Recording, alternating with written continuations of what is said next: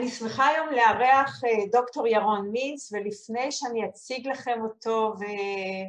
וככה נפרט יותר על מה אנחנו נדבר היום, אז בעצם אנחנו כאילו היום אחרי החגים, אבל אתם יודעים, כולנו יודעים שזה לא באמת אחרי החגים הרגילים, ואתם יודעים, אחרי סגר, ואחרי מי יודע מה היה חול המועד, מי יודע מה היה פה סגר, אבל בכל זאת אנחנו פה היום בעמוד הפייסבוק של מרכז שפת האכילה, וגם בעמוד הפייסבוק של אורלי וגיא, ולפני שנגלוש לתוך העניינים שבגינם אנחנו נפגשים היום עם דוקטור ירון מינץ, אני רוצה ככה להגיד כמה מילים על, על המטרה ועל האופי של המפגשים האלה פה.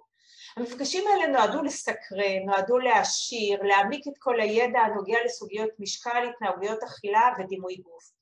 המפגשים האלה לא נועדו דווקא לנקוט עמדה מסוימת של בעד או נגד, אלא דווקא לפתוח את הדלת, להסתקרן, להכיר ולהבין את כל הסוגיות הסבוכות האלה שקשורות בנושאים הכל כך מורכבים האלה. אני מאוד מוקירה את כל המרצים שמסכימים לבוא ולחלוק את הידע העצום שלהם בתחום העיסוק הזה שלהם, כי אני חושבת שכדי שנוכל לעבוד טוב ולטפל טוב ולהבין יותר את כל המורכבות הזאת של נוגעת לאכילה ונוגעת להתנהגויות אכילה, לדימוי הגוף ולמשקל, אנחנו צריכים כל הזמן אה, להתחדש, לגלות, להרחיב את זווית ההסתכלות וללמוד אה, ולהקשיב גם לדברים שאולי הם לא כל כך טריוויאליים לנו. אז הפעם יש לי הכבוד לארח את דוקטור ירון מינץ, ודוקטור ירון מינץ הוא היום מנהל היחידה לכירורגיה לפרסקופי בבית החולים ברזילי באשקלון. הוא גם מרצה בתוכנית הלימודים של שפת האכילה, התנהגויות אכילה ותפיסת הגוף בפקולטה לחקלאות ברחובות, ואני רוצה לשתף אתכם שהוא גם היה חבר בעמותה שהקמתי למניעת אפליה על רקע משקל. אז אולי בניגוד להרבה רופאים, אה, אה, ירון מעורה מאוד בכל הסוגיות האלה של השמנופוביה, ואני חושבת שאחת הסיבות שאני בחרתי ואני נהנית לעבוד איתו בגלל הרגישות שלו, בגלל האמפתיה שלו ובגלל היכולת שלו לראות את האדם השמן מעבר למשקל שלו. אבל ככה לפני שנגלוש באמת פנימה, אי אפשר להתעלם ממה שנמצא על הקיר של ירון, וכבר אני רוצה לשתף אתכם שירון הוא חולה אופנועים קשוח, ומאחורי ה... ה... על הקיר ממולו יש עשרות דגמים של אופנועים, אז תספר לנו ככה ירון קצת מה קורה שם מאחורנית. אמנם זה לא שייך לבריאטריה, אבל בכל זאת... אה, טוב, אז קודם כל אה, ערב טוב, אה, ותודה איילת על האירוח אצלך בתוכנית. אז לשאלתך בענייני אופנועים זה תחביב עתיר שנים שלי כבר.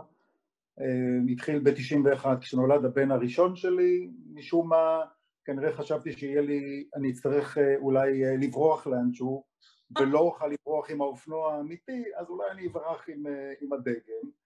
וככה התחלתי לאט לאט למרות התורנויות הקשות והכל התחלתי לבנות עוד דגם ועוד דגם, כל דגם לוקח שעות, שעות ארוכות, ימים צביעה מאוד מדויקת, אה, הכל כאן מאוד מאוד קטן, זה דגמים שהם 1 ל-12, זאת אומרת כל דגם הוא בגודל של לא יותר מ-15 סנטימטר, וואו. אה, אבל בפרטים מאוד מדויקים, וככה נצברו להם איזה 70-80 דגמים ברבות השנים, והיום יש לי אוסף בהחלט אני חושב נדיר מסוגו, גם בארץ ואולי גם במונחים עולמיים.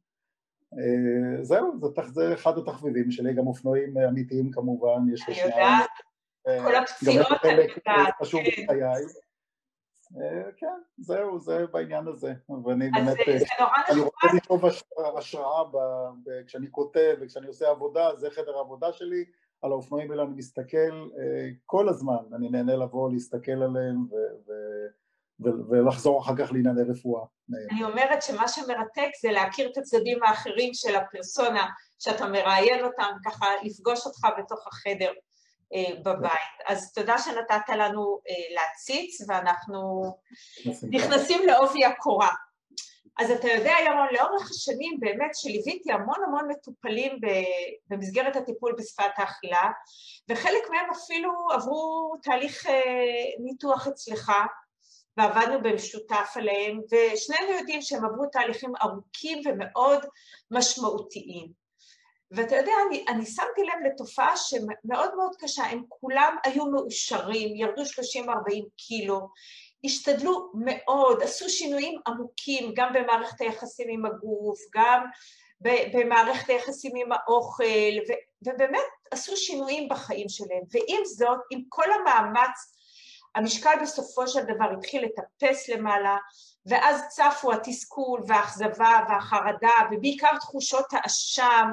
אתה יודע, כמה שהם התכוננו לזה, התחושת כישלון הייתה קשה מנשוא. האם אתה יכול להסביר לי ולנו, אתה יודע, לכל המאזינים, מה קורה פה, שעם כל הרצון הטוב, בסוף המשקל עולה? תראי, א', אני חושב שהתחלת באולי הסוגיה הקשה, אם לא אחת הקשות בתחום הבריאטריה, שזה השמנה חוזרת. למה זה קורה? ו- ואני יודע שכולנו כקהל, גם רופאים, גם אנשים שמטפלים וגם מטופלים, חושבים ש, שיש אה, כל מיני אה, סיבות כמו אה, אין לו כוח רצון, הוא לא מבין מה הוא צריך לעשות, הוא עצלן, הוא לא טרח לעשות, אולי זה בעיות פיזיולוגיות, אולי משברים נפשיים, למה אנחנו כל משבר נפשי תמיד חוזרים לאוכל, למה אוכל הפך להיות מה שמנחם. אני חושב שלא בספרות וגם לא לי באופן אישי יש תשובה חותכת לעניין, אני חושב שבסופו של דבר זה שילוב כזה או אחר של כל אחד מהמרכיבים האלה, זאת אומרת זה גם תופעות פיזיולוגיות שאולי אנחנו לא מבינים אותן אה, עד, אה, עד, עד העומק מספיק נכון להיום בידע ובמידע שמצטבר. ומנגד גם אה, בעיות נפשיות ובעיות של התמדה וקשיים ומשברים נפשיים שאנשים חווים וכל אחד בסוף לוקח את זה לאן שהוא לוקח את זה. אה, אני חושב שבאמת אה, אסור אה, להיות שיפוטי בעניין הזה, זה פשוט דברים שקורים. ויחד עם זה למרות שאנחנו רואים את זה לא מעט אני יכול להגיד שאחרי הכל בסופו של דבר קרוב לאולי קצת פחות מחמישים אחוז מהאנשים שנכנסים לתהליכים האלה מצליחים. עכשיו אפשר להגיד שחמישים אחוז זה, זה כמעט כמו רולטה רוסית זה או כן או לא אבל חמישים אחוז הצלחה פעולה מסוימת שאפשר לדבר עליה אולי שהיא אולי לא כל כך אה, טבעית של לנתח מישהו שהוא שמן כאילו מה הקשר בין השמנה בכלל ולניתוח ובכל זאת אנחנו מצליחים עם אה, משהו כמו קצת פחות מחמישים אחוז מהאנשים זה המספרים בעבודות אה, רציניות שנעשות בעולם מה אחוז ההצלחה בסוף של בריאטריה. אז חמישים אחוז זה לא רע זה לא רע. אבל ירון כשאתה מדבר הצלחה למה אתה מדבר על מה אתה קורא הצלחה? אז תראי, אה, הצלחה, אפשר לדבר על הצלחה בהרבה מאוד אספקטים. אפשר לדבר על הצלחה ברמה מדעית מספרית, אז זה אומר שאם ה-BMI שלך, או אם ירדת אה, פחות מ-50% מעודף המשקל שלך בחלוף 18 חודש מניתוח, אם זה המצב, אז סימן שאתה כישלון בעולם המדעי. אולי תיתן את זה רגע, ירון, אולי תיתן במספרים, נגיד אדם ששוקל 100 קילו. אוקיי, okay, אז, אז אם אנחנו מדברים על אותו מדד שנקרא BMI, שזה מדד מסת הגוף, זה המשקל שלנו בקילוגרמים, מחולק בגובה שלנו במטרים בריבוע, אנחנו מקבלים מספר, אז זה אומר שאם בן אדם בגובה מטר שישים שוקל 100 קילו, קרוב לוודאי שה-BMI שלו הוא באזור ה-40 אם אני ככה זוכר נכון. זאת אומרת שאם בן אדם BMI 40 והוא שקל 100 קילו והגובה שלו אמרנו מטר שישים אז בגדול הוא היה לפי המספרים ולפי נתוני BMI, מה נורמלי וכולי, אנחנו צריכים, נורמלי אגב נחשב ל-BMI 25, זאת אומרת שהוא צריך לרדת 15 נקודות BMI שהן פחות או יותר יהיו שוות לאיזה 35-37 קילו. Okay. אוקיי. וזה אומר שאם הוא ירד אה, רק אה, מתוך ה-37 נניח רק 17 אה, קילו, אז בוא נגיד שהוא ירד הרבה, 17 קילו זה מכובד, אבל זה לא מס... אבל לצורך המדד המתמטי זה לא מספיק. זה מבחינתנו נחשב לחוסר הצלחה או תגידי כישלון. יחד עם זה, לדעתי, ולא רק לדעתי, אבל, אבל המדד הוא מספר, וצריך לחשוב שיש מאחורי זה בן אדם, שהבן אדם הזה יש לו אולי גם תחלואה נלווית, כמו סכרת, יתר לחץ דם, אה, דום נשימה בשינה ועוד אה, שאר מיני מחלות, ו- וזה שהוא ירד 17 קילו כבר עשה טוב לסכרת שלו, כבר שיפר את הלחץ דם שלו, הוא לוקח פחות תרופות, אולי הוא הפסיק בכלל, אולי קנה לסכרת, אולי התנועה שלו הוא כבר יותר טובה, אז נכון הוא לא רזה במונחים של, של רזון של פרסומת, אבל הוא מספיק טוב לו בשביל להמשיך ככה את חייו, הוא יכול לשחק עם הנכדים שלו אם יש לו נכדים, או לצאת אפילו לעשות פעילות גופנית כי הוא 17 או 18 קילו פחות, נכון הוא לא ירד 37 קילו, אבל, אבל עדיין הוא עשה את מה שהוא יכול היה, מה שנתן לו מה שנקרא אה, המצב ש, ש, שאליו הוא נקלע. ובסופו של דבר גם במצב הזה יכול להיות שיש אנשים שטוב להם אז לקרוא להם כישלון אני חושב שזה, שזה בהחלט משהו שהוא אה, מאוד אה, סובייקטיבי. המספר הוא מספר ויש אנשים שטוב להם גם עם, עם ה-so called לדעת שהם מוגדרים אולי במדע ככישלון אבל בתכלס הם, הם עשו צעד טוב מאוד בשביל עצמם. אבל אני, אני, א', אני שמחה לשמוע את זה, אבל בכל זאת רציתי להבין אה, הרי בסך הכל בכל סוגיות המשקל, וזה מביא אותי גם בעצם לשאלה השנייה, הרי אנחנו יודעים שהדיאטה היא, היא כישלון, נכון?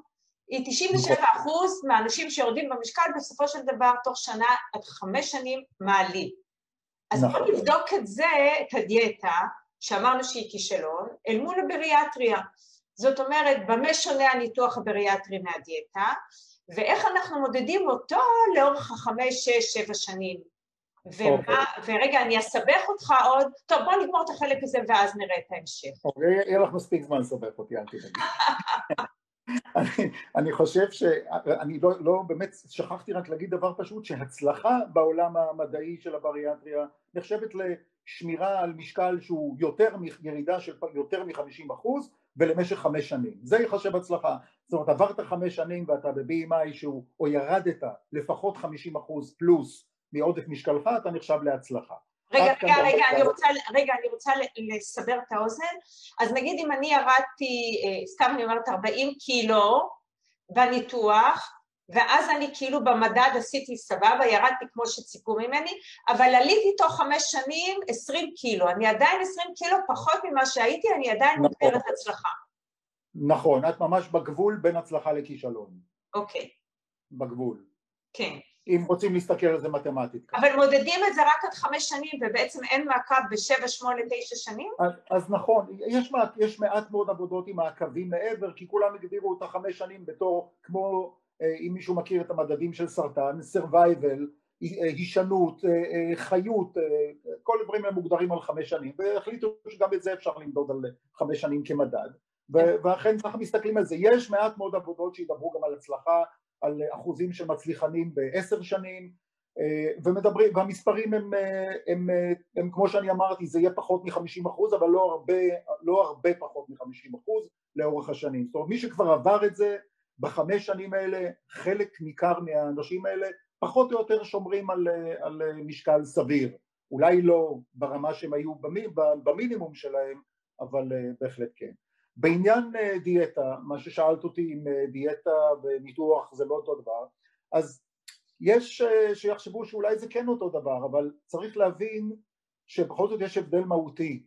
ראשית, דיאטה, ולא משנה כרגע איזה דיאטה בן אדם עושה, זה דבר שלוקח זמן, הוא איטי, אין לך מגבלות למעט המגבלות שאתה גוזר על עצמך ואנחנו יודעים שקשה לנו לגזור על עצמנו. ניתוח זה משהו שא' אנחנו גוזרים עליך גזרה הגזירה היא הניתוח ומה ש, שנוצר בגוף שמחייב גם אם אתה רוצה וגם אם אתה לא רוצה התנהגות מסוימת בטח בשלבים הראשונים. חוץ מזה אין מה לעשות בכל הניתוחים בכל קבוצות הניתוחים ואנחנו, ואנחנו נרחיב על זה אולי בהמשך קצת אבל אני, אני רק אגיד את זה באופן בסיסי יש שתי קבוצות ניתוחים בריאטריים. ניתוחים שהם מגבילים זאת אומרת שהם עושים הגבלה של נפח המזון שנכנס וניתוחים שעובדים באמצעות תת ספיגה. זאת אומרת שהם גורמים למשהו שאנחנו נאכל שלא ייספק ובאמצעות אה, התת ספיגה הזאת אנחנו נרד במשקל. שני קבוצות, שתי קבוצות הניתוחים האלה כשאנחנו בהתחלה בזמן אפס עשינו ניתוח הירידה הרבה הרבה הרבה יותר דרמטית עם ניתוח לעומת דיאטי כי פה בניתוח אתה בתוך שבועות וגג עד שלושה חודשים יכול לאבד עשרות קילוגרמים, מה שלא קורה באף דיאטה. עכשיו זה לא מבורך בכלל, זה תהליך גרוע ביותר, כי זה קורה לרוב בשלב שהמטופל עוד לא ממש מבין מי נגד מי, הוא עוד, הוא עוד כאוב, הוא עוד לא מבין איך בכלל עושים ומה עושים ואיך עושים, חוץ ממה שהוא ידע לפני, אבל, אבל לעשות ו- ולשמוע ולעשות את זה אחר כך זה שונה לגמרי, ומאבדים המון המון מסת שריר, זה מה שצריך לדעת, אתה מאבד קילוגרמים שלמים של מסת שריר מכל מערכות הגוף, מהשרירים הגדולים, מהשרירים הקטנים, בכל מקום שיש שריר בגוף אנחנו מאבדים אותו, ואפשר לאבד עשרות קילו רק של מסת שריר, ובסוף אחרי שאתה מגיע לנקודה שאתה יכול להתפכח, אז לרוב האנשים שעשו ניתוח כמו שרוול, ואפילו ניתוח כמו מעקף קיבה רגיל, מלא כמו שקוראים לו, אמ, יתפכחו ויבינו סוף סוף שהם יכולים אה, לשפר את מצבם. לצערי אנשים שעשו את הניתוח האחר שמייצר תת ספיגה יהיה להם יותר קשה כי הם לומדים שאם הם אוכלים את הדברים ש, שלא עושים להם טוב שהם בעצם הדברים החשובים בשלב הזה לגוף אז, אז, אז, אז, אז הם, אז הם משלימים עם זה, הם לא אוכלים את זה, הם ממשיכים לאבד עוד ממשקלם, הם באמת נורא שמחים שהם ירדו עשרות קילוגרמים בחצי שנה, אבל זה משאיר אותם חלושים, עייפים, מסכנים, בעיניי מסכנים, ואני יוצא לי לעקוב אחרי לא מעט כאלה, למרות שאני לא עושה את הניתוחים האלה, את הסוג הספציפי של הניתוח ש, שאנחנו נדבר עליו בהמשך, אבל אני עוקב אחרי המון אנשים כאלה מרצוני הטוב, כי חשוב לי גם לראות אותם, גם להבין וגם ללמוד מזה וגם לעזור להם על זה. אז בעצם, אתה בעצם בא ואומר ירון שהיתרון של הניתוח הוא גם החיסרון שלו. זאת אומרת... בהחלט כן, זה, זה סוג של חרב פיפיות, אתה צריך, אה, אה, אה, עם, עם הניתוח כמו ניתוח, אתה, אתה צריך לדעת וללמוד לעבוד, כי אם אתה לא תעשה את, ה, את, ה, את מה שצריך לעשות, ואין מה לעשות, ניתוח בא עם סט של כללים, זה כמו הוראות הפעלה, whether you like it or not, גם אם השפה שאנחנו מדברים כשאנחנו מתעסקים בניתוחים היא לא השפה שהיא שפה אה, שהיא יותר אה, ברמה של שפת האכילה, נאמר ככה, אבל שפה שהיא סטנדרטית של לאכול ומה לאכול וכמה כן. לאכול, אז, אז כן, אז הסט כללים הזה הוא, הוא לגמרי נדרש כדי uh, לצלוח את התהליך הזה. אחר כך כשאתה כבר uh, מה שנקרא שוחה ואתה ירדת מצד אחד במשקל, מצד שני אתה מתחזק, אתה מבין, אתה כבר הרבה יותר מודע, אתה יכול לאמץ איזה סט של אה, כלים נוספים שיש לך, בסוף אנשים עושים את זה. אבל, אה, אבל אני, אני מניח שגם יש מחיר לזה שאנחנו משנים את סט הכלים ועוברים לסט כלים אחר אולי עם השנים. כן. אבל אנשים שעוברים ניתוח של תת ספיגה, מצבם יהיה אחר וכנראה פחות טוב מאנשים שעברו ניתוח שהוא לא עובד באמצעות תת ספיגה. אוקיי, אז תכף אנחנו נתגלגל אולי לזה, וזה באמת מה שנשאל. תעשה לנו סדר קצת בין הניתוחים השונים. זאת אומרת, אה, התחלת לעשות את זה, חילקת את זה לשני סוגים, אבל בוא... נכון, נכון. אז, אז, אז באמת צריך להבין שיש בגדול שתי קבוצות של, של ניתוחים. אחת זה קבוצת הניתוחים המקבילים, שהיא כוללת טבעת, טבעת מתכווננת, שכמעט ולא עושים אותה בימינו. השני זה ניתוח שרוול הקיבה, השלישי זה ניתוח מעקף קיבה מלא שהוא ניתוח מקביל כמה שאנשים ככה אומרים מה זה לא ניתוח של תת ספיגה לא הוא ניתוח מקביל אין בו כמעט, אפ, כמעט אפס תת ספיגה וגם התת ספיגה שהיא שמה היא רק במצבים שאתה באמת אכלת ארוחה כל כך שמנה ושומנית אז אולי תרגיש קצת לא טוב אבל אין בו תת ספיגה. לעומתם, לעומת הניתוחים המקבילים יש לנו את משפחת הניתוחים שעובדים באמצעות תת ספיגה ולקבוצה הזאת משתייך היום ניתוח שנקרא מיני מעקף, זה ניתוח אחד, וניתוח, אה, יש ניתוחים נוספים שהקבוצה הוותיקה נקראת מעקפי תרסריון והחלופה החדשה והמודרנית למעקפי התרסריון היא מעקף תרסריון בהשקה אחת שהוא חיה קצת שונה ממעקף התרסריון הקלאסי. אמנם קצת תת ספיגה אבל לא דרמטית כמו שהיינו חושבים ומצפים אה, מהשם לפחות. שתי הקבוצות האלה כמו שאמרתי אלה הניתוחים. כשניתוח טבעת הוא ניתוח אה, שאני מניח שהרבה אנשים מכירים לא עושים בעצם שום דבר לקיבה למעט שכורכים על צוואר הקיבה טבעת אפשר לכוונן אותה על ידי אה, סוג של ונטיל שמושתל אה, בקדמת החזה ובהתאם הדבר הנכון הוא באמת לעקוב אחרי האנשים לא לנפח אותם ברמה הכי גבוהה ולחנוק אותם אלא לעשות את זה בתור תהליך שהוא קורה בצורה איטית, לגרום להם ללמוד להבין את המעצור וכולי וכולי, אני לא אכנס לזה כי אין לנו זמן, אבל זה תהליך שלם, ארוך ומורכב שונה לחלוטין ממה שראינו ורואים בארץ ברוב המקרים שמדובר בטבעת.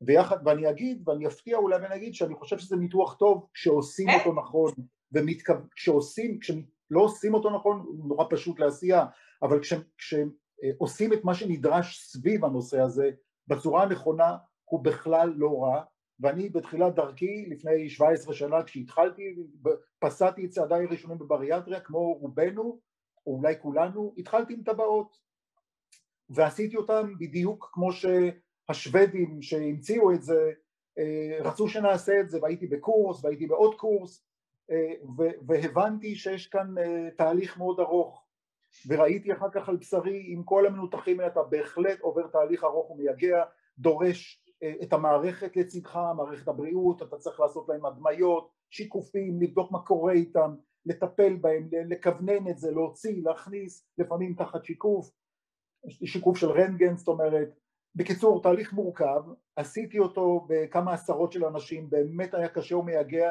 והרוב המכריע הצליח והצליח בגדול, שנים רבות אחרי זה הם מצוינים, ירדו במשקל, חיים מצוין, אבל לא הצלחתי להחזיק אני מעמד בגלל הקושי במימוש הקונספט הזה לאורך זמן, זה פשוט תובעני וקשה וזה קהל לא פשוט אמ, וכשאתה עושה את זה טוב אז זה באמת, אה, זה גורם. מעניין, אתה יודע שזו שורה שלא ידעתי, כי אני כן, מבחינתי כן. זה הניתוח שהכי, אתה יודע, 98 אחוז כישלון. אני מסכים לגמרי, כשהוא נעשה כמו שהוא נעשה בארץ עשו את זה מה שנקרא בתור ניתוח כמו סובארו, כמו משהו להמונים, נכון, כולם טבעות, ניפחו אותם ושלחו אותם לחלל להקיף את כדור הארץ, אז ככה זה נראה, אז אנשים מסכנים וסבלו וירדו המון והקיאו ומה לא, מה לא, אנחנו רואים אותם עד היום מגיעים למיון שלנו וכל המיונים הגדולים בארץ של בתי החולים רואים את האנשים האלה מגיעים מסכנים כשניפחו אותם כמה ימים קודם את המקסימום ואף אחד לא מסתכל על איך נראית הוושת שלהם. אבל היום כמעט לא, לא, לא עושים אותו, נכון? כמעט ולא עושים אותו, משהו כמו לפי נתוני הרשם הבריאטרי פחות משלושה אחוז אה, נכון לשנה שעברה. אז בוא, בוא נתמקד אני... באלה שכן עושים, באלה ש, אה, שיותר נפוצים, כאילו השחור, הניתוחים היותר נפוצים כמובן הם, הם שרוול קיבה שהוא ניתוח שהיה מאוד נפוץ כשהוא יצא לארץ, אה, גם כאן זה ניתוח שהוא לא נורא מסובך, כורתים משהו כמו 90% של הקיבה, אה, אבל נשאר ציר המזון הטבעי, הרעיון מאחורי הניתוח הזה הוא שבקטע שאתה כורת יש גם לא מעט רקמה הורמונלית שמפרישה הורמון שנקרא גרלין שעובד במוח על מרכז הרעב והשובע וגורם לנו להיות פחות אה, רעבים אנחנו לא מוצאים ולא יכולים ולא מתיימרים להוציא את כל הרקמה הזאת כי היא נמצאת גם בחלקי הקיבה שנשארים אבל בהרבה פחות אה, ריכוז. אה, ולכן גם אנשים אומרים כן אבל חזר לי התיאבון אחרי שנה, שנתיים, שלוש, נכון, יכול להיות שיחזור התיאבון ואסור להבטיח הבטחות שאתה, שאתה לא יכול לעמוד מאחוריהן. אז תיאבון יחזור אבל הכוונה היא שבתוך השנתיים או שלוש עד שזה חזר לך אתה כבר עשית איזה כברת דרך עם עצמך הבנת, למדת, אתה יודע, ירדת במשקל, טוב לך, אתה משמר את זה וכולי וכולי. אז זה ניתוח אה, בעיניי ניתוח מצוין. זה השרוול. כן, שהוא ניתוח ששומר את ציר המזון הטבעי, שזה סופר חשוב בעיניי.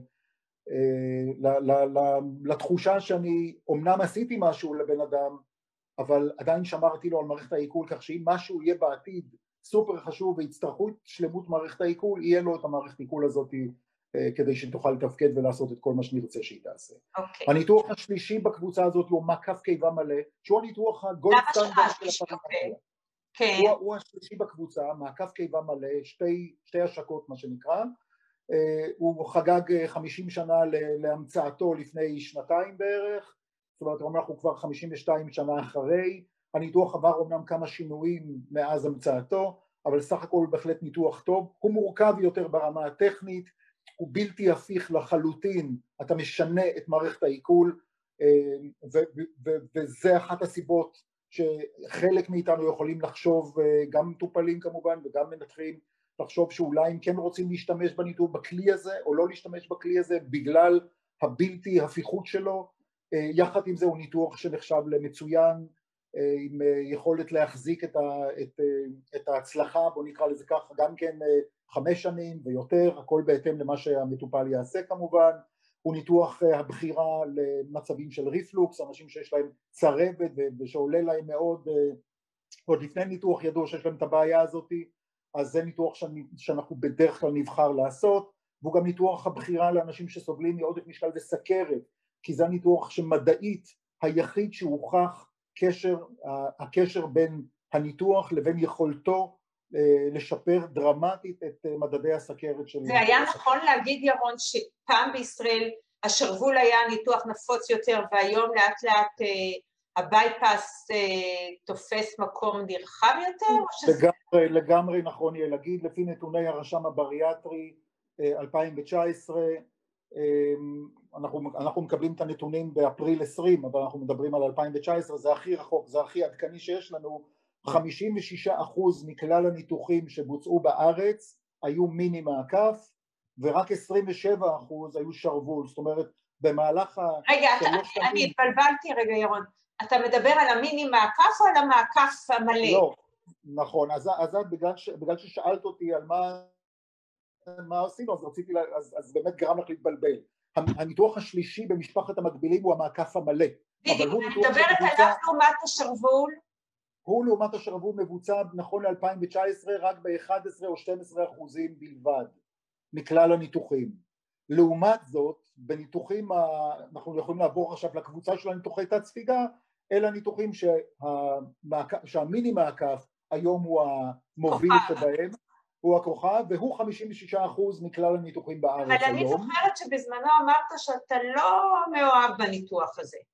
אני לא רק שאני מאוהב בניתוח הזה, את שאלת אותי הרבה פעמים אם יש, אה, אם יש איזה משהו שאני חושב שלא צריך לעשות, בעיניי זה ניתוח שאני לא אבצע, אה, לא משנה אם ישימו לי אה, על השולחן אופנוע חדש, לצורך העניין, אני לא, לא אעשה את הניתוח הזה.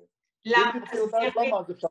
אז אני בקצרה אני רק אגיד שכמובן שזה ניתוח שמייצר תת ספיגה זה ניתוח שמייצר תת ספיגה חלבונית בעיקר, פלוס תת ספיגה קשה של, של הדברים הכי חשובים מעבר לחלבונים, ויטמין D, סידן, כל הדברים הטובים האלה מדלגים עליהם אה, בספיגה בניתוח הזה, זאת אומרת שאם אכלת חלבון אתה כנראה לא תוכל לספוג את רובו אם בכלל משהו, וחלבונים חשובים לגופנו, אין מה לעשות, אנחנו חלבון, שומן ומים ופחמימות אבל אנחנו קצת מאוד פחמימתיים ואנחנו הרבה מאוד חלבוניים, כל השרירים שלנו זה חלבון. בעצם הניתוח הזה מביא למחסורים מאוד גדולים תזונתיים שאי אפשר לספק אותם בדרך אחרת. לגמרי, לגמרי. אתה, עכשיו נכון שאם אתה עושה מעקף... למה הוא כל כך נפוץ, ירון?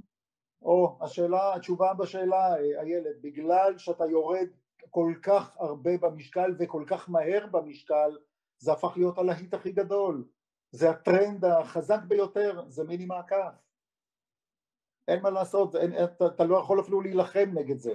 אני שומע קצת ממטופלים שכבר אומרים היום שכבר מבינים שזה לא וכולי וכולי, אני לא יודע, אני, אני אצטרך לראות את המספרים בשנים הקרובות, אם באמת תחול איזה ירידה במספרים, אבל אין ספק שהניתוח הזה הפך להיות סוג של... אה, אה, אה. כל קסם, כל דבר שיש, התשובה של אנשים שעושים אותו יהיה מיני מעקף, מיני מעקף, מיני מעקף. אני לצע... לשמחתי לא שותף לטרנד הזה, אני לא בודד, יש איתי עוד כמה אנשים, אבל הם בהחלט מעטים מאוד ש, שמאמינים ב, ב, בצדקת הדרך שלנו וחושבים שהניתוח הזה מזיק לגוף, הרסני לגוף, אני חושב שאנחנו נזכה במרכאות לראות המון תחלואה בעקבות הניתוח הזה, לא בעקבות ההשמנה אלא בעקבות הניתוח, שאמור לטפל בהשמנה כן.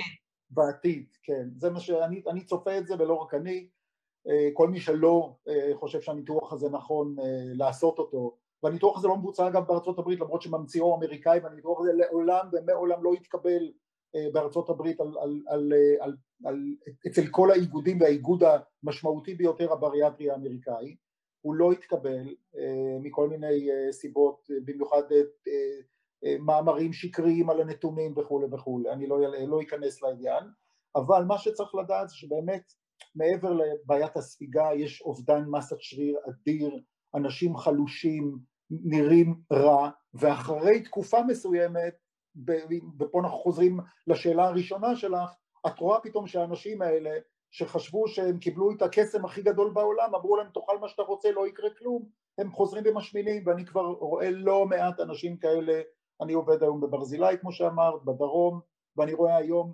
עשרות של אנשים שנותחו וחזרו עכשיו והם שמנים, ממש כבר שמנים ב-BMI של מעל 35, אחרי שהם ירדו והגיעו לתחתית מה שנקרא, וזה עצוב וזה מתסכל ואני שותף מלא לתסכול ול, ולדיכאון שלהם ולעצב שלהם כי באמת זה עצוב, זה עצוב. תגיד לי, ואחרי מיני, אחרי מיני אה, מעקף אפשר לעשות שרוול או מעקף מלא, לתקן? תראי, האנשים שעושים מיני מעקף הם מתהדרים בנוצות והם אומרים שזה, שזה, בל, שזה לא בלתי הפיך, זאת אומרת שמאחר ולא כורתים את הקיבה אז אפשר לחזור. אבל, אבל איילת, זה ניתוח שכדי להחזיר אותו, מה שנקרא, למה שהוא, זה בהחלט ניתוח מורכב עם סיבוכים משמעותיים ואם נסתכל בעולם נדיר שנמצא מקרה בודד של אה, חזרה ממיני בייפס להפוך אותו לקיבה שלמה. אז אפשר לנסות לעשות פה הרבה מאוד אה, חיבורים מחדש ואז לעשות ממנו שרוול או לעשות ממנו מעקף קיבה מלא שזה יוצא לי לעשות כמה פעמים להמיר את המיני ולהפוך אותו למין אה, מעקף קיבה מלא אבל זה בהחלט בעבודה קשה, זה הופך להיות ניתוח קשה שבעתיים מלעשות מעקף קיבה מלא על בטן אה, מה שנקרא בתולה. אז אתה יודע, זה מביא אותי לשתי סוגיות שהייתי רוצה שנספיק, יש לי עוד כל כך הרבה שאלות שאני לא יודעת איך נספיק את כולם, אבל אה, אני רוצה לשאול, אה, לחלק את השאלה הבאה לשני חלקים. א', מה, אני יודעת ממה שקראתי, ותגיד אם אני טועה, שישראל, הישראלים אלופי הניתוחים השניים והשלישיים בעולם. יחסית למספר התושבים. אז השאלה שלי, א', אם זה נכון, וב', איך אתה מסביר את זה? מה קורה פה בישראל? אז א', את צודקת לגמרי, אנחנו בהחלט כבר שנים מחזיקים בתור אלופי העולם בניתוחים בריאטריים, יחסית למספר תושבים, ישראל היא המנתחת הראשונה בעולם, עושים הכי הרבה ניתוחים בעולם, אני לא יודע אם ב-2020 זה יהיה נכון, אבל אה, עד, עד 2019 זה היה נכון, ואנחנו גם, אני חייב להגיד לך שאנחנו אלופי העולם בניתוחים חוזרים, המספר של הניתוחים החוזרים בארץ הוא מתקרב ל-20 אחוז. ניתוחים חוזרים, ב-2019 הוא עמד על 17 נקודה משהו אחוז, ואני מאמין שככל שאנחנו נעלה אנחנו נעבור גם את ה-20 אחוז, מה שאומר אם בעולם היום מדברים על שישה, שבעה, שמונה אחוזים ניתוחים חוזרים, אנחנו כבר עומדים מתקרבים ל-20 אחוז של ניתוחים חוזרים. אוי, זה, זה, זה כל כך מורכב, זה גם מורכב, זה גם, אה, אני יכול להיכנס פה לסוגיות אה, פוליטיות לא פשוטות, אה, ו, ואני חושב שיש דברים שאני אפילו לא יכול להגיד אותם בגלל חומרתם לטעמי, אבל אני בהחלט חושב שאנחנו, בוא נגיד את זה ככה בפשטות, אני חושב שהגזמנו, אני חושב שאנחנו הבנו את זה כי ב-2015 היה לפחות לפי הרשם הייתה שנת השיא בישראל זה היה קרוב לעשרת אלפים ניתוחים וב-19 היינו כבר שבעת אלפים חמש מאות זאת אומרת יש מגמה של ירידה אבל הירידה היא יכול להיות שהיא תוצאה מזה שאנשים מתפכחים או תוצאה שהמערכת לא מאפשרת או... לא, לא, אני חושב שאת נורא צודקת, מאוד צודקת איילת, לדעתי המערכת רק מתחילה להתפכח, היה איזה דוח של מבקר המדינה ב-2018 או 2019 פורסם עם המון המון, עם, עם הערות נוקבות על מערכת הבריאות בנושא הבריאטרי, לדעתי שום דבר עוד לא טופל, ובאה גם הקורונה באמצע אז אני גם לא מאמין שזה גם יטופל, אבל אני חושב שאנשים מתפכחים, אני חושב שזאת הסיבה, אני שומע את זה פשוט מהשטח, מטופלים באים ואומרים בעצמם, הם באים, תראי, המטופלים היום הם כוח מאוד גדול, הם ברשתות, הם ממליכים לחים, הם מורידים לחים, הם יכולים להחליט שניתוח מסוים הוא טוב וזה מה שהם יגידו ואם מישהו יעז לשנות את דעתם אה, הוא נחשב לכופר וצריך לתלות אותו בכיכר העיר. אני, אני חווה בעצמי את הדברים האלה וחוויתי את זה בתקופה מסוימת כשהייתי כותב בדף שלי דברים נגד הניתוח האמור. אה, אבל אה, בסופו של דבר אני חושב שגם המטופלים וגם הצוותים יש התפכחות, יש התפכחות היא לא מספיקה אבל, אבל היא קורית, אני חושב, אני חושב שזה בא מהשטח בעיקר, אני לא חושב שזה עדיין קשור אה, למערכת, זה בהחלט בא ממטפלים ומטפלות, דיאטניות, אה, רופאים שמטפלים אנדוקרינולוגים, רופאים פנימאים, כל מי שרואה את התחלואה של אחרי, הם, הם, הם האנשים היום שמזדעקים אה, על הניתוח okay. הזה. אז זה בעצם מביא אותי עם כל המורכבות הזאת שאנחנו רואים כמה הניתוח הזה מורכב, לשאול את שאלת השאלות את מי כדאי לנו לשלוח לעבור ניתוח, את מי לא כדאי לשלוח לעבור ניתוח, איזה אינדיקציות אנחנו כדאי לנו לשים לב לפני שאנחנו ממליצים למישהו, כי הרי אתה יודע, אנחנו לא רוצים לפסול את זה בהינף יד אחת כאילו באופן קטגורי, כי אולי יש אנשים שזה עבורם כן מציל חיים, איך נדע לסנן מי יוכל, מי מתאים לניתוח מעבר למדדים שאני אשמח שתגיד אותם, אז אולי אם תוכל להגיד גם משהו קצת אישיותי וכולי, כאילו איך, איך בעצם מסננים? אוקיי, okay, אז, אז נתחיל בדבר הכי פשוט שיש, שקבעו עוד לפני 30 אה, שנה כמעט, קבעו מדדים, והמדדים האלה לא השתנו. אה, אפשר אה, לאהוב את מדד ה-BMI או לשנוא אותו, אבל הוא עדיין המדד הרווח ביותר, וגם אלה שממש שונאים אותו, משתמשים בו. כמוני, כן. לא, ולא רק כמוך, הרבה מאיתנו גם, אבל המדדים האחרים או הדרכים האחרות להגיע למצב של מדד הן כל כך יקרות כרגע שזה כנראה בלתי ניתן. אז המדד המאוד גולמי הזה הוא המדד.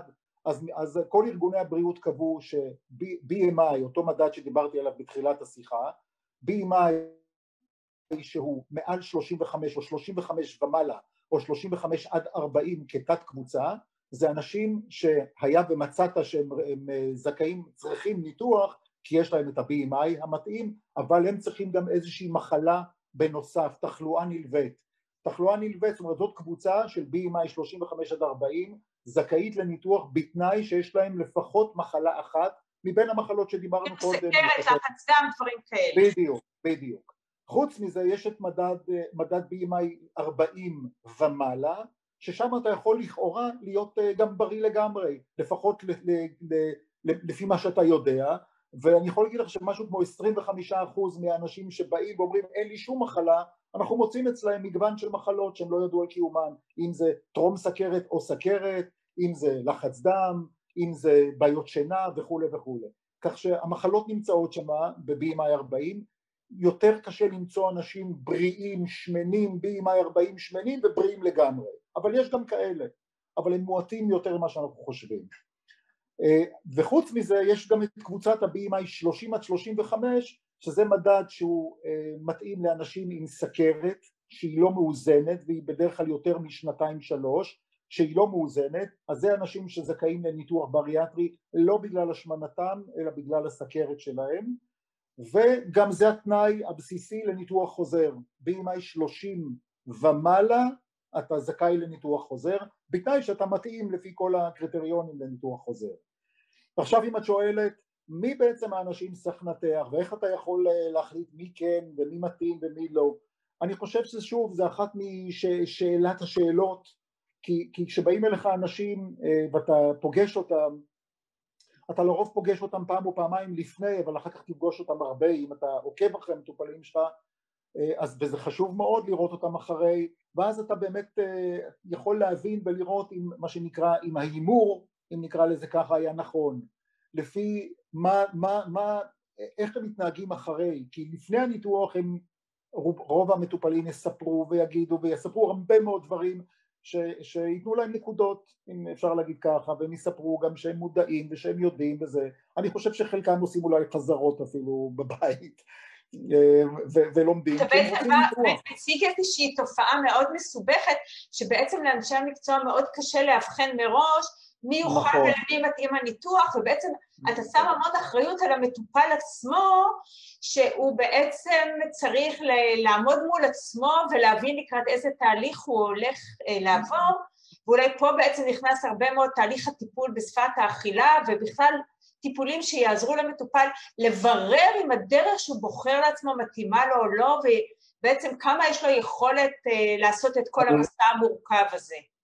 אני מאוד מאוד מסכים איתך איילת בעניין הזה כי אני חושב שגם במערכת הציבורית וגם במערכת הפרטית, במערכת הפרטית נעשים אפילו יותר ניתוחים מאשר במערכת הציבורית ואני חושב שמאוד קשה ממפגש או שתיים ומפגש של פסיכולוג או פסיכיאטר שפוגש אותם ל-20 דקות, קשה מאוד לעמוד על טיבו של אדם.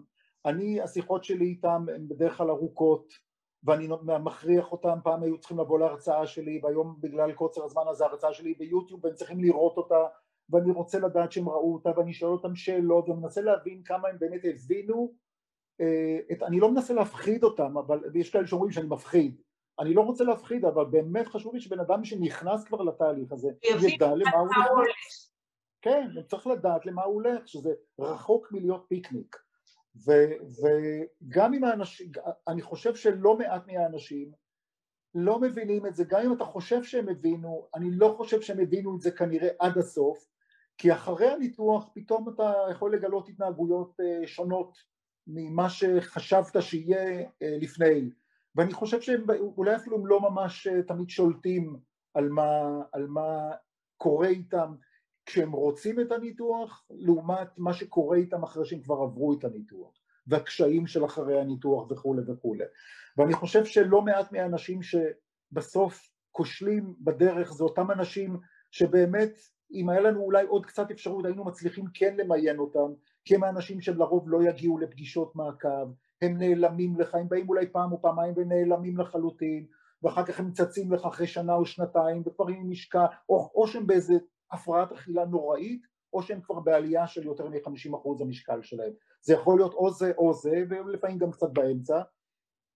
אבל אתה, אתה שואל אותם לאן נעלמת, איפה היית? ולמה אתה מצפה עכשיו כאילו במצב הזה? והם נראים כל כך אבודים כי הם, הם, הם באמת הביא, הם, הם חשבו שזה בסדר, שלא לא היה צריך לבוא, כי אף אחד, רוב האנשים לא באמת הולכים למעקבים, הולכים לדיאטנית אולי פעם פעמיים, ואחר כך אה, ניזונים מהרשתות החברתיות בעיקר, אין, אין כבר, אה, לרופא אין יותר מדי משקל, מה פתאום ללכת לרופא, זה סתם ניג'וס ופקקים ועד שנמצא חנייה וכולי וכולי.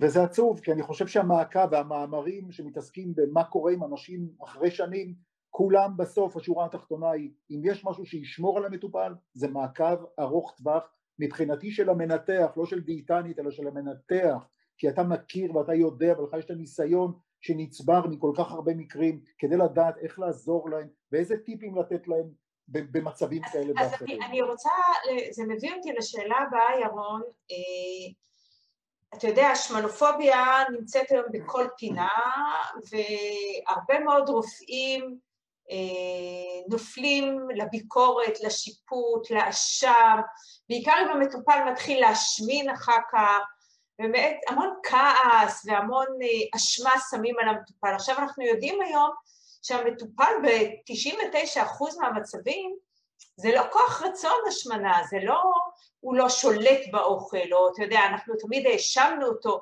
אבל אנחנו יודעים היום שזה לא, וזה לא פגם התנהגותי או פגם מוסרי או חוסר שליטה, זה דברים הרבה הרבה יותר מורכבים. אני, אני כאילו שואלת אותך גם כאדם, וגם מתוך מה שאתה רואה מסביב את הקולגות שלך, איך דואגים שבעצם המפגש של הרופא עם המטופל יהיה מקום של חמלה, יהיה בו מקום של אמפתיה, יהיה בו מקום של הבנה, ולא של שיפוט וכעס וביקורת. וואו, זו שאלה סופר דופר קופר אה, מורכבת מה ששאלת אותי, אני אנסה, אני אנסה לענות עליה בשלבים.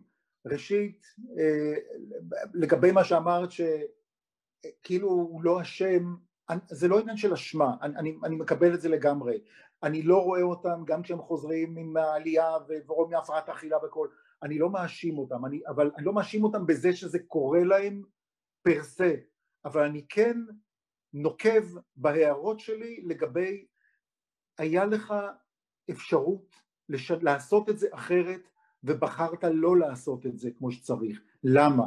כאילו הביקורת שלי היא על ההתנהלות, לא על מה, מה התוצאה של ההתנהלות, אלא למה התנהלת, ידעת, הוזמנת, הדגשתי, אמרתי, מה לא...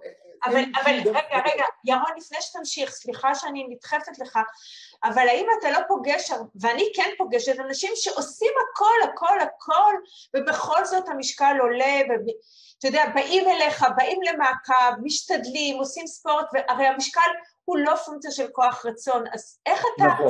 נזהר מליפול לביקורת ולשיפוט? אבל או... אני חייב להגיד לך, איילת, שאלה שהם כל כך מצוינים כמו שאת מתארת אותם די נדיר, אתה אפשר, נכון אנחנו מכירים אולי, לנו יש איזה אחת אולי שתיים כאלה משותפות אבל עדיין הם, הם, הם קמצוץ בתוך הכמות לפחות שאני רואה של מטופלים כי, אנחנו, כי אני חושב שאנחנו לא רואים בהכרח את אותו קהל אה, של אנשים בכלל.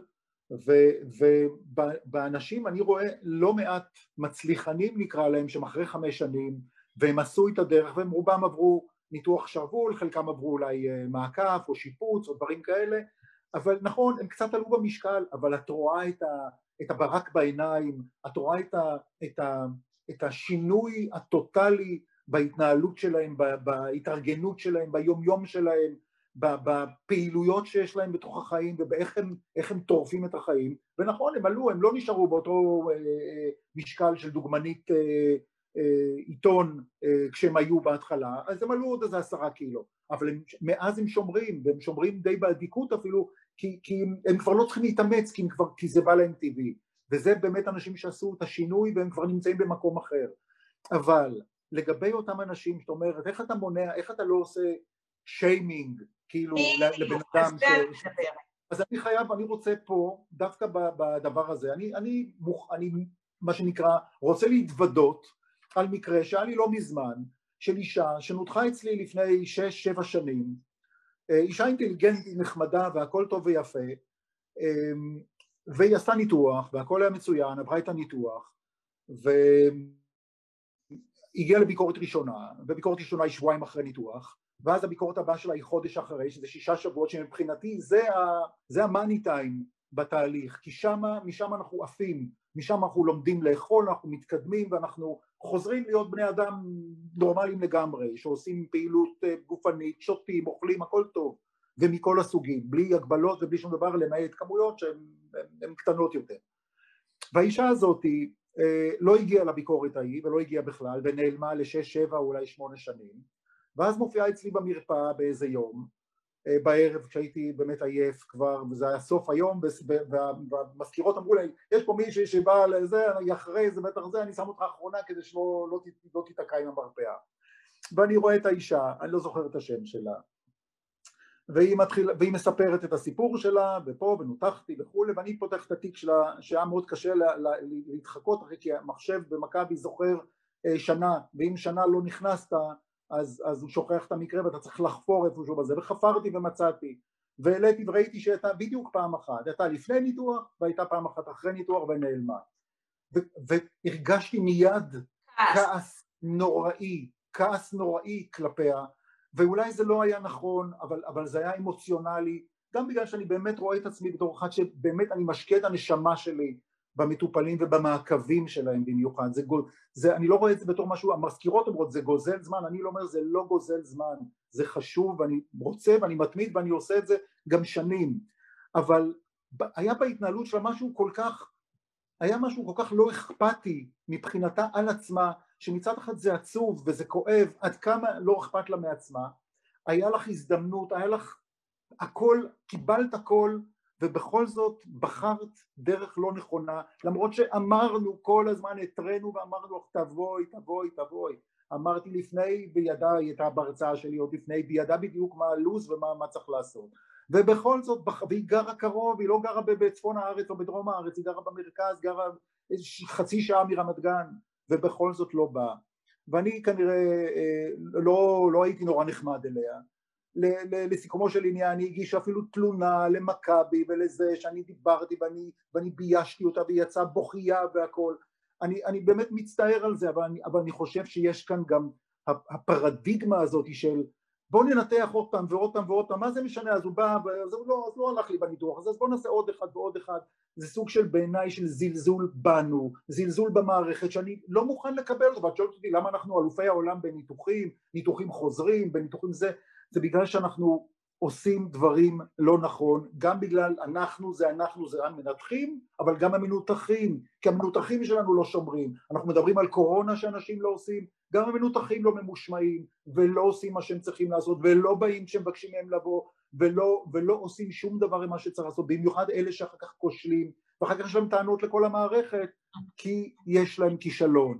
והכישלון הזה הוא חלק לא, תראה אם מדברים על כישלון אני, חי... אני לא יכול שלא לדבר על זה גם בצורה מדעית, אם ברשותך. כי, כי כשמדברים על כישלון אז יש עבודות, ואין הרבה עבודות שמדברות על כישלון והצלחה, אבל כמה מהעבודות הטובות ביותר, בסופו של דבר המסקנה הייתה שבערך 30 אחוז מהכישלונות בבריאטריה מקורם בניתוח לא טוב שקיבל המטופל. זאת אומרת שטכנית הוא קיבל ניתוח רע, 30 אחוז. 60 אחוז לעומת זאת זה בצד של המטופל, זאת אומרת הוא לא עשה ה compliance, וכל, וכל מרכיבי ה compliance הזה, זאת אומרת הוא לא עשה שום דבר ממה שהוא היה צריך לעשות בכל שילוב שלא נבחר. העשרה אחוז הנותרים זה כל מיני בעיות אה, הייתי אומר נדירות של חוסר התאמה אה, משמעותי ומובהק בין המטופל לבין הניתוח, זאת אומרת בחרנו לו ניתוח לא טוב, הוא התקשה והיו בעיות וסיבוכים, זה עשרה אחוז. אבל בואו נסתכל על השלושים אחוז האלה, נגיד אוקיי המנתח עשה עבודה רעה, לא בסדר, אבל אולי הוא עשה, אולי הוא למד, אולי הוא למד את עקומת הלמידה שלו, אפשר להגיד הרבה דברים, אי אפשר להצדיק אולי, אבל זה, אבל זה, אבל זה האמת, עם זה אי אפשר להתווכח, זה, זה תוצאה. אבל עם השישים אחוז האלה, שזה כמעט שני שליש מסך המשקל שאתה נותן לכישלון הוא בסוף בצד של המטופל. וצריך להבין את זה, זה, זה, ברמה, זה ברמה של, ה, של אתה, אתה מסתכל על זה בחתכים, בסדרות גדולות מאוד שעושים מטה אנליזה אז 60 אחוז זה הרבה מאוד. אז אני, רגע, ירון אני עוצרת אותך כי הזמן רץ לנו ו, ואני רוצה ככה עוד להספיק לשאול אותך שלוש שאלות מאוד חשובות בעיניי אז בעצם, אם, אני, אני א', נורא מודה לך על, ה, על, ה, על האותנטיות ועל הרגישות שלך, כי זה לא טריוויאלי למצוא את זה היום אה, אצל הרבה רופאים, לצערי. אז אני מודה לך גם על היושרה וגם על האותנטיות ועל הרגישות. וזה מביא אותי, שאני אזמין אותך, אבל באמת בשתי דקות, אה, איפה אתה פוגש את כל סוגיית הזריקות כאמצעי לירידת משקל, איפה זה, איפה, איך, האם בעצם אפשר ליצור איזשהו שיתוף פעולה בין ניתוחים וזריקות, או שזה אחד מול השני, איפה החוגים מול הפנימאים? אז פה את אה, מתפרצת לדלת, לדלת פעורה לחלוטין, כי אני סופר חושב שזאת הדרך הנכונה, ואני מאמין בכל ליבי שזאת הדרך, שבסוף זה יהיה זריקה, זה יהיה כדור, אני לא יודע מה זה יהיה, אבל זה יהיה זה, משהו מטאבולי שמטפל במשהו אחר מטאבולי. אם נרצה להסתכל לעצם ההשמנה כמחלה, כהפרעה, לפעמים זה הפרעה, לפעמים זה לא, יש שם מגוון הפרעות, אבל יש כאן משהו שהוא לא, זה לא בעיה כירורגית פר סה, אתה לוקח משהו ואתה מטפ... ניפקנו ניתוח לפני 70 שנה, אבותינו החליטו שלבן אדם שמן בוא נגרום לו הם התחילו עם ניתוחי תת ספיגה קיצוניים הרי, זה היה הבריאטריה הראשונה, כן. פשוט חיברו לו בערך את הפה לתחת, סליחה על הביטוי, ואמרו הנה הבן אדם ברזל עכשיו איזה יופי, אז אנחנו מצאנו לכאורה דרך לטפל בהשמנה, ואם את שואלת אותי הדרך הנכונה והכיוון הנכון הוא דווקא בכיוון הרפואי, התרופתי ולא, ולא הניתוחי, ואת הניתוח צריכים לשמור לסיבוכים, צריכים לשמור לב, למס, למצבים שבהם אין לך ברירה ואתה חייב לנטר. ירון, אתה, אתה מבין שאתה נעדר אגו? אתה קולט את זה? אני, אני יודע שאני נעדר אגו, כן. אבל זה נורא נדיר, ירון. אני קיבלתי את זה, קיבלתי את זה על עצמי, לשאת את, ה, את, ה, את, ה, את האבן הכבדה הזאת. אני ממש, זה נורא מרגש אותי לראיין אותך. אה, כן. וזה מביא אותי לעוד סוגיה שהייתה בינינו הרבה פעמים שיחה עליה, ואת זה ככה באמת אנחנו כבר ממש אה, גולשים, זה ההתנגדות הרגשית שלך לכל הסוגיה של הניתוחים, כי בעצם זה, אני זוכרת שפעם סיפרת לי שהיית בדרום קוריאה בהתמחות כמה חודשים, ו- ואמרת לי שהמנתחים שם אה, מאוד מאוד נסערים מכל הניתוחים של החברה המערבית. ככה, אני ממש זוכרת את זה, וכאילו אני אומרת לעצמי, שבעצם הם אמרו איך אתם פוגעים במבנה הטבעי של הגוף. נכון, אז נכון. אז תגידי איזה שתיים שלוש שורות על זה. אז ברשותך אני אתחיל בסיפור הקטן של הקוריאני. הקוריאני הזה שאני הייתי בהשתלמות בקוריאה בנושא של סרטן קיבה, אבל דווקא פגשתי שם כירורג יפני מדהים ורגיש בצורה כנראה, הוא, הוא, היפנים הרבה יותר רגשנים מהקוריאנים אגב, והוא, אה, התלוויתי אליו לכמה ניתוחים והוא כשהוא ראה שהוא צריך להסיר קטע גדול של קיבה בגלל מיקום של גידול, הוא ממש, כשהוא הוציא את זה, הוא הסתכל והיו לו דמעות בעיניים על כמה חבל לו שהוא צריך לחרב לבן אדם הזה את החיים בזה שהוא הוציא לו את כל הקיבה והוא מחבר לו מעי דק לוושת אה, והבן אדם הזה בעצם לא יוכל ליהנות מאוכל כמו שבני אדם נהנים אה, רק בגלל הסיפור הזה. עכשיו זה נורא נגע לליבי אבל אני אישית בא ממקום מאוד דומה כי גם אני בתחושת בטן שלי כשהתחלתי להתעסק בתחום הזה הייתה שכמה שפחות לפגוע. עכשיו, מה זה אומר לפגוע? אז נכון, אתה, טבעת זה בכלל לא פגיעה בעיניי, זאת אומרת כשאתה עושה את זה נכון, אם היו רק מעטים כאלה, אז היית יכול לנהל אותם בנחת, ואם עוד הרופאים היו נכנסים לעניין הזה בצורה נכונה, אז אני חושב שהעולם היה יכול להיות בהחלט נחמד עם ניתוח שהוא נורא נורא מינורי, בלי פגיעה בגוף, ורק איזה סוג של עזרה, שאתה קצת, קצת עושה איזה reset חדש אולי לאנשים. אבל אה, בסוף זה לא הסתייע בגלל הקושי הניכר של אה, להתעסק בעניין הזה אבל אז הגיע דבר שנקרא שרוול והשרוול מבחינתי הוא the least evil כמו שאומרים הרע הכי פחות רע שיש כי הוא ניתוח מצוין בעיניי כשהוא נעשה טוב ואני חייב להגיד עם כל הצניעות שרק בגיידליינס בקווים המנחים של איך אתה עושה ניתוח מסוים אה, לפי האיגודים המקצועיים האירופאים וגם האמריקאים היום עשר, אני עושה את זה כבר עשר שנים ככה. ועמדתי בכל הלחצים שאמרו שצריך לעשות יותר גדול ויותר רחב, אני תמיד עשיתי צר, צר מאוד. ועם כל זה, ואני ידעתי שקשה למטופל עם זה, אבל ידעתי שהוא יכול לעבור את זה גם והיום הגיידליינס הם בדיוק אלה, הם אומרים שמי שיעשה ניתוח שרוול, אם אתם רוצים לעשות ניתוח שרוול שגם יביא לתוצאות ארוכות טווח טובות, הוא צריך להיות בממש נותנים את המתכון. וזה בדיוק מה שאני עושה. עכשיו, אני לא, אני לא באמת מנכס פה לעצמי שום דבר, אבל אני אומר שאם היינו עושים, ואם אנחנו נתמיד ונעשה את מה שאנחנו עושים טוב ברמה הטכנית, גם את הניתוח הזה שכאילו היום נורא מזלזלים בו, רק 27% עושים, זה כמעט חצי ממה שמבצעים אותו היום, הוא ניתוח מצוין, הוא ניתוח מצוין כי זה כלי מצוין שלא קלקל לך שום דבר בגוף, ואם יבואו זריקות ויבואו כדורים בעתיד ויהיה כל מיני דברים שלא צריכים סוף סוף ניתוח, אתה תוכל לעשות הכל עם זה, הניתוח הזה לא יפריע לשום דבר. ובשבילי כל ניתוח שהוא לא שרוול, אני ממש בכובד ראש חושב עליו, אם אני עושה מעקפים, אני עושה גם מעקפי טרסריון בהשקה אחת, שזה ניתוח לכאורה קשה יותר, מאתגר יותר למנתח, הוא ניתוח שאני עושה אותו בתור ניתוח שלישי, לפעמים רביעי של אנשים, לא בתור ניתוח ראשון, למרות שעושים אותו בעולם בתור ניתוח ראשון, אולי גם בארץ יש כאלה שעושים אותו בתור ניתוח ראשון, מעט מאוד עושים אותו בארץ אני חייב להגיד, אני עשיתי כבר קרוב לעשרה מקרים, לדעתי תשע או עשר כבר, אני יודע שמישהו עשה איזה שמונה עשרה, אבל המספרים הם מאוד קטנים, בעיניי הוא ניתוח טוב, אמנם לכאורה הוא, הוא, אתם יכולים להגיד, אנשים יגידו מה זה ניתוח של תת ספיגה, אבל התת ספיגה בו היא שונה לחלוטין, הרבה פחות דרמטית מהמיני מעקה, ואם כבר לעשות למישהו משהו שצריך לעשות לו משהו כזה, שייתן לו בכל זאת איזה מענה דרמטי, אז אין ספק שמעקף תרסריון אולי זאת האופציה, דפניטלי לא מיני מעקף. תגיד לי, ירון, אה, אנחנו באמת כבר אה, מינית, מה שנקרא, ולאן העולם הזה הולך? בטיפול בהשמנה? אתה מאמין שזה ייבלם, שזה יתפתח, שהוא יפנה את מקומו?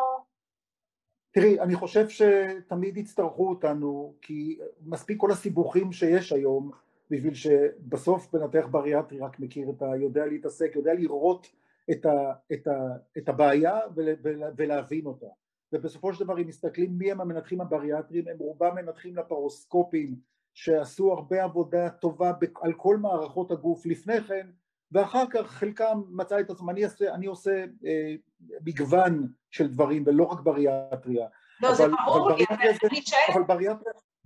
אני בעצם מנסה להבין האם זה הולך להתפתח התחום הזה או שהוא הולך לשקוע באיזשהו שלב ולהיעלם. זו רק דעתי הצנועה, אבל אני חושב שהעולם הרפואי והתרופתי הוא זה שיהיה המוביל ואני חושב שהניתוחים בסוף, אה, כי יש באמצע את התו, בתווך בין ניתוח לבין אה, רפואה, טיפול רפואי, יש גם את הטיפולים האנדוסקופיים שהיום אה, אנשים עושים, וגם זה, אם אתה עושה את זה בשכל, יכול לעבוד. אפשר לעשות גם שרוול בגסטרו, זאת אומרת רופא הגסטרו יכול לעשות מין שרוול דרך הגסטרו בלי ניתוח בכלל, לא בניתוח לפחות במובן המלא של המילה. וזה יכול לתת איזשהו אפקט של ירידה במשקל ולעזור לאנשים קצת להתאפס על עצמם אפשר אה, להכניס היום בלונים לקיבה, בלונים היום זה, זה להיט בהרבה מקומות בעולם אם אתה שוב אז בעצם עושה... אתה לא רואה את שקיע, למרות שבעצם אתה פונה לעבר הזריקות והתרופות אתה עדיין רואה המון מקום נכבד לכירורגיה בתחום ה... בתחום כן, ההשמנה. אני, אני אגיד לך, כי אני חושב באמת שהכירורגיה בסוף יצטרכו אותה, ולו רק לכל הדברים כבר שנעשו ויצטרכו מיינטננס, תיקון, טיפול, שדרוג ודברים מהסוג הזה.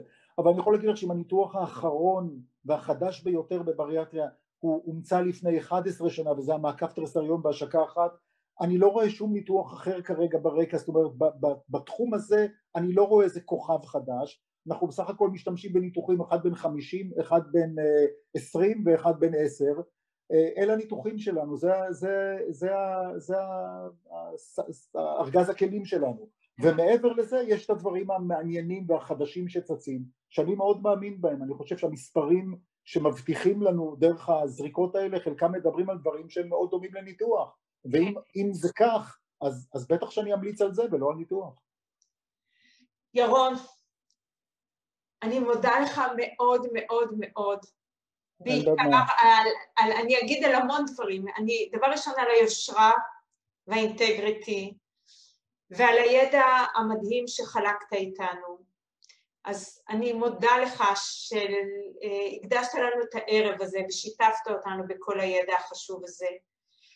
אה, אני לא יודעת מי מכם המאזינים אה, לפני ניתוח או אחרי ומתחבט ואני בכל מקרה מקווה שכל הידע הזה שדוקטור ירון מינץ, שהוא מנהל היחידה לכירורגיה לפרסקופית בבית החולים ברזיאל, פרס בפניכם, עזר לכם. אני רוצה גם לנצל את ההזדמנות ולהודות לבן שלי אלון קלטר על ההפקה מאחורי הערב. תודה גם לאורלי וגיא על האירוח בעמוד הבית שלהם, שעוזר לנו מאוד, ותודה גם לכם.